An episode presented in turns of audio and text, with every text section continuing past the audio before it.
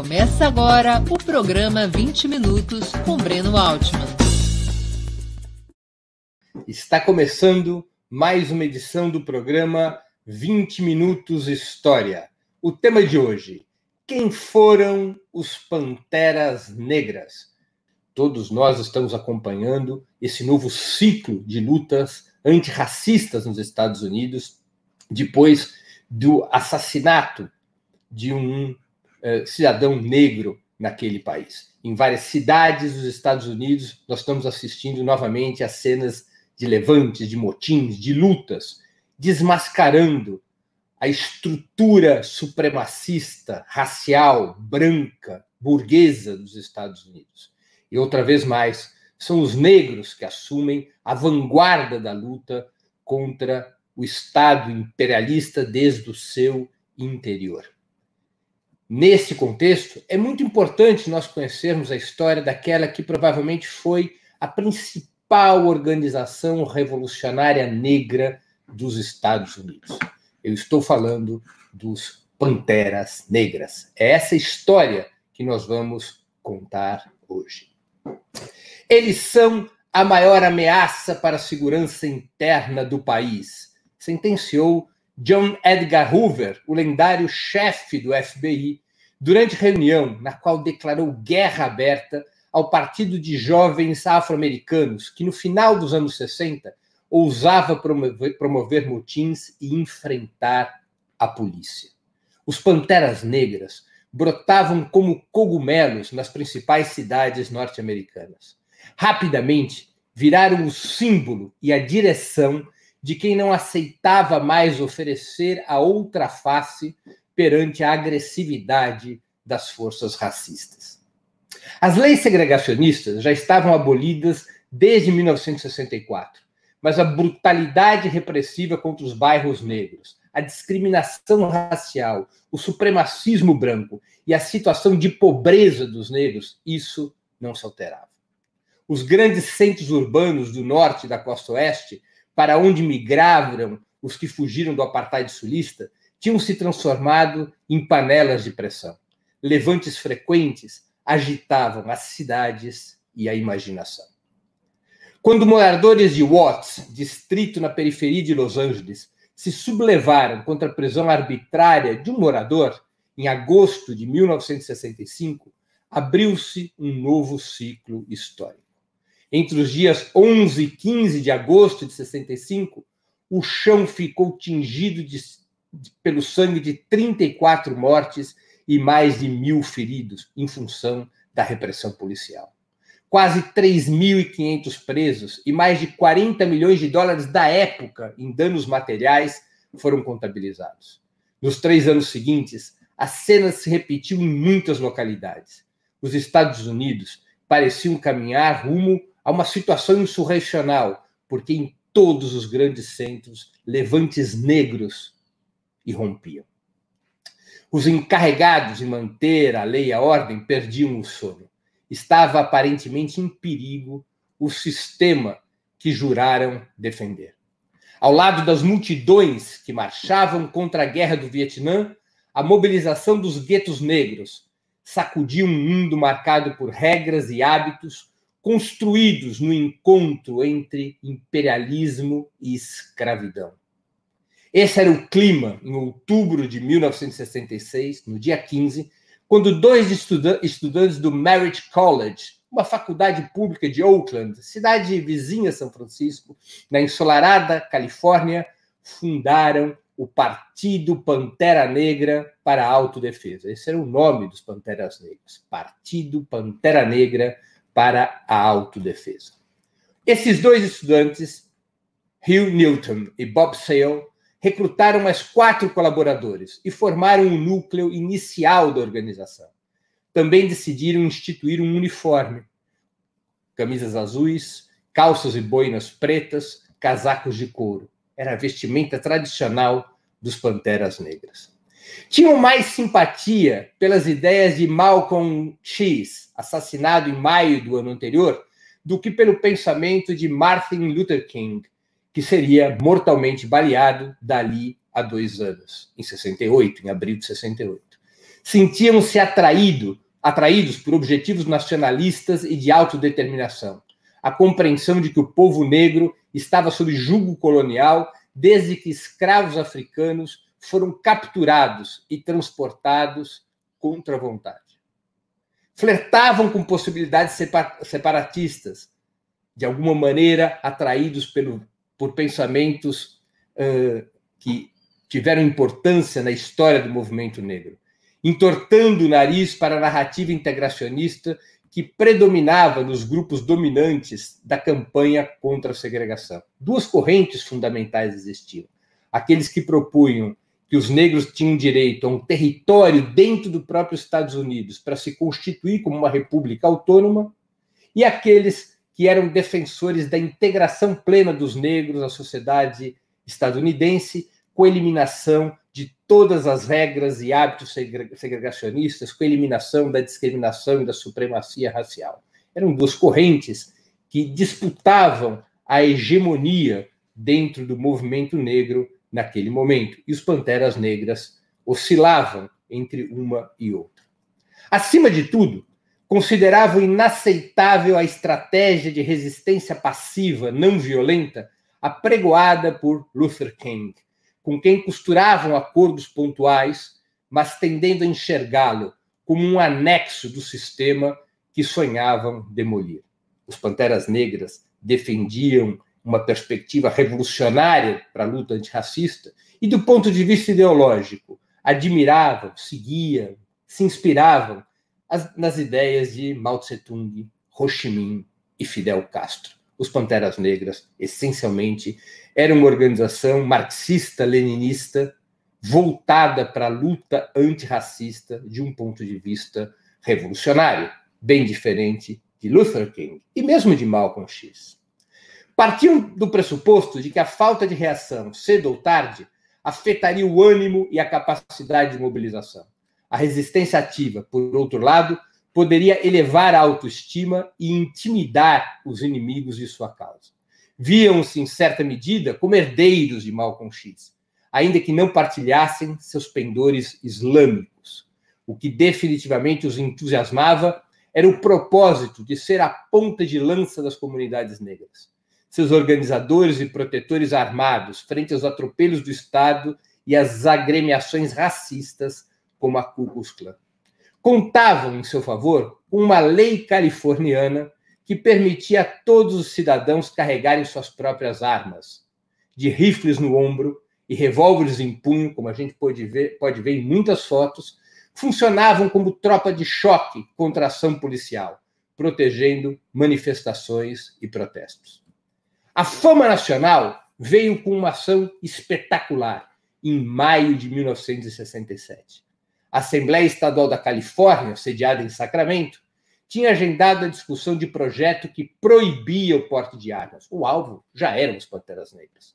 Sob comando de Bob Sale, 30 militantes ocuparam, armados, as instalações daquele organismo legislativo, em protesto contra medida que enfraqueceria os Panteras Negras diante da polícia. Imagens de tamanha audácia percorreram o país. Seu prestígio cresceu aceleradamente, atraindo jovens militantes por toda a parte, que abriam escritórios do partido, aderiam ao seu programa e se paramentavam para a guerra com aquele uniforme tradicional dos Panteras Negras. As ambições eram vigorosas: emprego, educação, habitação, fim da brutalidade policial, julgamento de negros apenas por juízes e júris negros, revogação do serviço militar obrigatório, liberdade para os afro-americanos decidirem se queriam continuar incorporados aos Estados Unidos ou fundar sua própria nação. Também manifestavam seu repúdio à intervenção americana no Vietnã. Não queriam apenas a paz e a retirada das tropas, não eram pacifistas. Batalhavam pela vitória dos comunistas de Ho Chi Minh, o líder da independência do país asiático, contra os exércitos chefiados pela Casa Branca.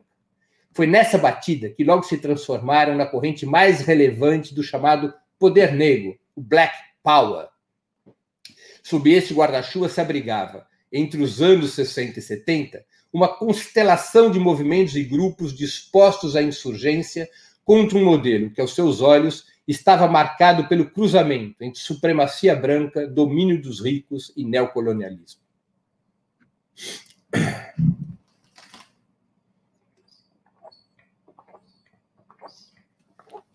Essa lógica da luta antirracista, da luta anticolonialista, levou os Panteras Negras a aceitarem a filiação apenas de afro-americanos. Apostavam que interesses comuns seriam defendidos por coalizões entre distintas agremiações, cada qual com sua própria identidade nacional ou étnica. Os Panteras Negras, portanto, além de definir-se ideologicamente de um ponto de vista revolucionário, se identificavam como organização étnica. Apenas os negros podiam se filiar aos Panteras Negras, embora os Panteras Negras aceitassem apoios de outras etnias organizados em outros coletivos e partidos e propunham a essas outras etnias, como eu já disse, coalizões em torno das causas revolucionárias. Parte da imprensa burguesa dos Estados Unidos aproveitou esse critério de filiação exclusivamente de negros dos Panteras Negras para enquadrar ou para tentar enquadrar o agrupamento como racista, defensor de alguma espécie de supremacia negra. A outra perna de desconstrução era pintá-los, aos Panteras Negras, como adeptos da violência e do terror. Além da autodefesa, a legenda fez-se conhecida por implantar programas de assistência nos bairros mais pobres, dos quais o mais famoso talvez tenha sido o café da manhã para crianças de famílias paupérrimas. Provou-se estratégia inteligente para ampliar a influência e atrair novos militantes, além de permitir a construção de expressiva rede financeira entre artistas, intelectuais e até empresários. Além do café da manhã para as crianças de famílias pobres, os Panteras Negras tiveram outras políticas sociais, como redes de assistência médica para dependentes químicos e assim por diante. Os Panteras Negras também conseguiram manter um semanário de circulação nacional, que tinha o mesmo nome da organização, e construir escolas de formação política, nas quais milhares de homens e mulheres foram educados. Participaram também de processos eleitorais na fórmula do partido Paz e Liberdade, de influência maoísta, uma casa de esquerda que até hoje está em atividade. Por este partido, um dos líderes dos Panteras Negras, Eldridge Cleaver, disputou as eleições presidenciais de 1968. Conquistou menos de 50 mil votos. Poucos eram os afro-americanos inscritos para votar. Não alcançaram em seu auge mais do que 10 mil militantes, segundo cálculos de vários dirigentes o potencial de crescimento social, político e até militar, no entanto, é, despertou a atenção e a ira dos organismos de segurança. Hoover, o chefe do FBI, ordenou a, a essa organização repressiva que praticasse toda sorte de operação para desmoralizar, dividir e destruir os Panteras Negras. A caixa de ferramentas contra a organização rebelde era completa. Infiltrações, denúncias forjadas, assassinatos, prisões em massa, provas plantadas. Um verdadeiro Estado policial se, se fortaleceu para combater os Panteras Negras. A polícia de Los Angeles, seguida pela de outras cidades, deu contribuição cinematográfica à caçada anunciada contra os Panteras Negras, com a criação da SWAT, tropa especial forjada para o combate ao partido de Newton, Seal e Cleaver. Seu batismo de fogo foi uma batalha para tomar de assalto a sede da agremiação em Los Angeles. Todas essas ilegalidades cometidas por Hoover, pelo FBI, foram reconhecidas oficialmente pelo Senado norte-americano em 1975. Nenhuma reparação, no entanto, foi determinada. Os que haviam sobrevivido depois daquela onda repressiva, muitos apodrecendo atrás das grades até hoje, não foram contemplados por qualquer lei de anistia ou indulto. E os policiais responsáveis jamais seriam punidos. A essa altura, além do fardo das prisões, assassinatos e divisões, eh, o partido também tinha que suportar, o Partido Panteras Negras tinha que suportar uma fortíssima crise interna, que o levaria a praticamente deixar de existir apesar, nos anos 70, apesar do esforço, dos empenhos de sobrevida até 1982. Muitos de seus militantes iriam se incorporar a outros agrupamentos, especialmente ao Exército Negro de Libertação, atuante até meados dos anos 80. O Exército Negro de Libertação, Black Liberation Army, era o braço armado dos Panteras Negras e sobrevive aos Panteras Negras como um grupo de resistência armada contra o Estado colonial supremacista branco. É, grupos de negros oriundos dos Panteras Negras se reorganizariam, portanto, no Exército Negro de Libertação e vários deles estão até hoje atrás das grades, condenados à prisão perpétua. Muitos já se encontram presos há quase 50 anos, para nós vermos como é essa história de direitos humanos nos Estados Unidos. O poder de mobilização e representação dos Panteras Negras, de fato, acabou sendo esmagado pelo Estado mais poderoso do mundo. O chefe da Polícia Federal norte-americana, John Edgar Hoover, cumprira a ameaça contida em um documento oficial do FBI jovens negros e ativistas moderados precisam entender que, caso resolvam se transformar em revolucionários, serão revolucionários mortos. Essa era a política do FBI contra os Panteras Negras. Essa política repressiva de infiltração e desmoralização, somada à crise interna dos Panteras Negras, ao conflito entre os separatistas e integracionistas, acabou, como eu já disse, levando à exaustão, à fadiga, ao fim do Partido dos Panteras Negras. Mas o seu legado continuou sobrevivendo a gerações de militantes negros, não apenas dentro dos Estados Unidos, mas também em outras nações eh, nas, quais, nas quais os povos tomaram, os povos oprimidos, tomaram os Panteras Negras como inspiração. Para vocês terem uma ideia, até em Israel havia uma organização que se reivindicava do legado dos Panteras Negras para lutar contra a supremacia sionista, branca e europeia dentro daquele país. Os Panteras Negras viraram um símbolo, mesmo depois que a organização já estava morta. Um símbolo que veio atravessando as décadas e que acompanha o movimento antirracista toda vez que se abre um novo ciclo de lutas, como agora. Os Panteras Negras traziam embutido uma, uma identidade fundamental que consistia na unificação entre a perspectiva antirracista e anticolonial, como eu já disse, banhada na inspiração tanto de pensadores marxistas tradicionais como Mao Tse-tung, Ho Chi Minh Fidel Castro, quanto também de pensadores negros, como de pensadores anticoloniais, de, como Franz Fanon, eh, Patrick Lumumba e outros.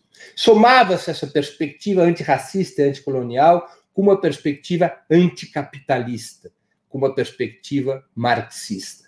Os Panteras Negras eles eram parte daquela, daquela cultura revolucionária dos anos 60, que ganha muito vigor nos Estados Unidos, particularmente quando coincidem no tempo e no espaço a luta contra a guerra do Vietnã e a luta contra o racismo. A esse eixo fundamental também se somariam as lutas feministas, as lutas pelos direitos da população LGBT, com a emergência do movimento gay, e a esse caudal de movimentos sociais também se agregariam os núcleos mais avançados, embora minoritários, da classe trabalhadora dos Estados Unidos.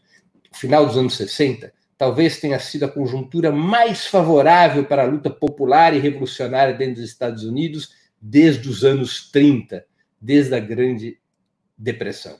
É um momento onde emerge uma esquerda com potencial de construir uma alternativa de governo e poder, mas que, infelizmente, não conseguiu se unificar ao redor de um único programa e de uma única coalizão.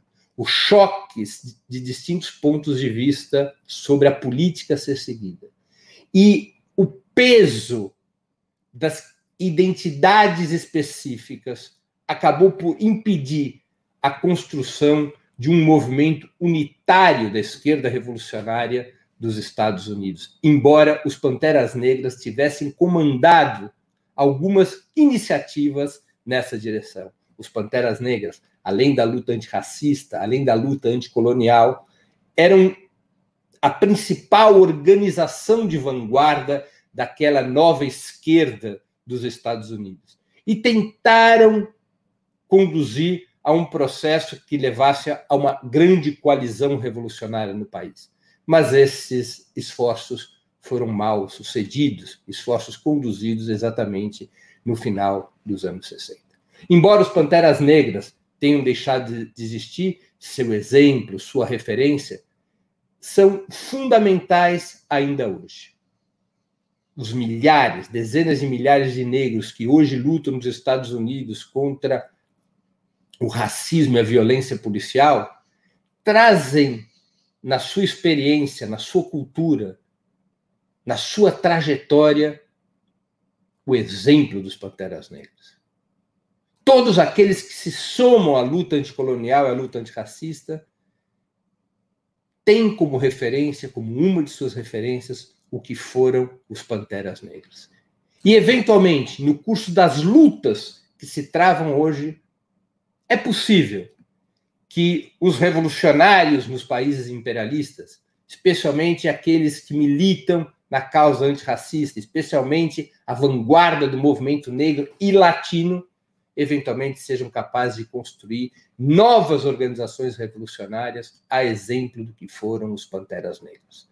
Os Panteras Negras souberam fundir ideologia antirracista anticolonial com a ideologia marxista e socialista, souberam combinar a luta, o enfrentamento direto com políticas de apoio é, às comunidades carentes, como o café da manhã às crianças e a construção de clínicas para atendimento a dependentes químicos, souberam combinar a propaganda simbólica com a ação direta, foram a seu tempo uma experiência de vanguarda, uma experiência muito poderosa de organização dos oprimidos para enfrentar os capitalistas dentro do Estado imperialista mais poderoso do mundo.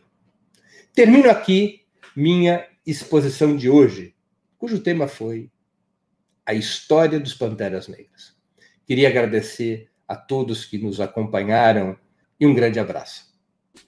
Para assistir novamente esse programa e a outras edições dos programas 20 Minutos, se inscreva no canal do Opera Mundi no YouTube. Curta e compartilhe nossos vídeos, deixe seus comentários. O jornalismo de Opera Mundi é mantido com o seu apoio. Faça uma assinatura solidária em www.operamundi.com.br. Com um pequeno valor mensal, você nos ajuda no desenvolvimento de um jornalismo independente e de qualidade. Obrigado pela audiência e até a próxima.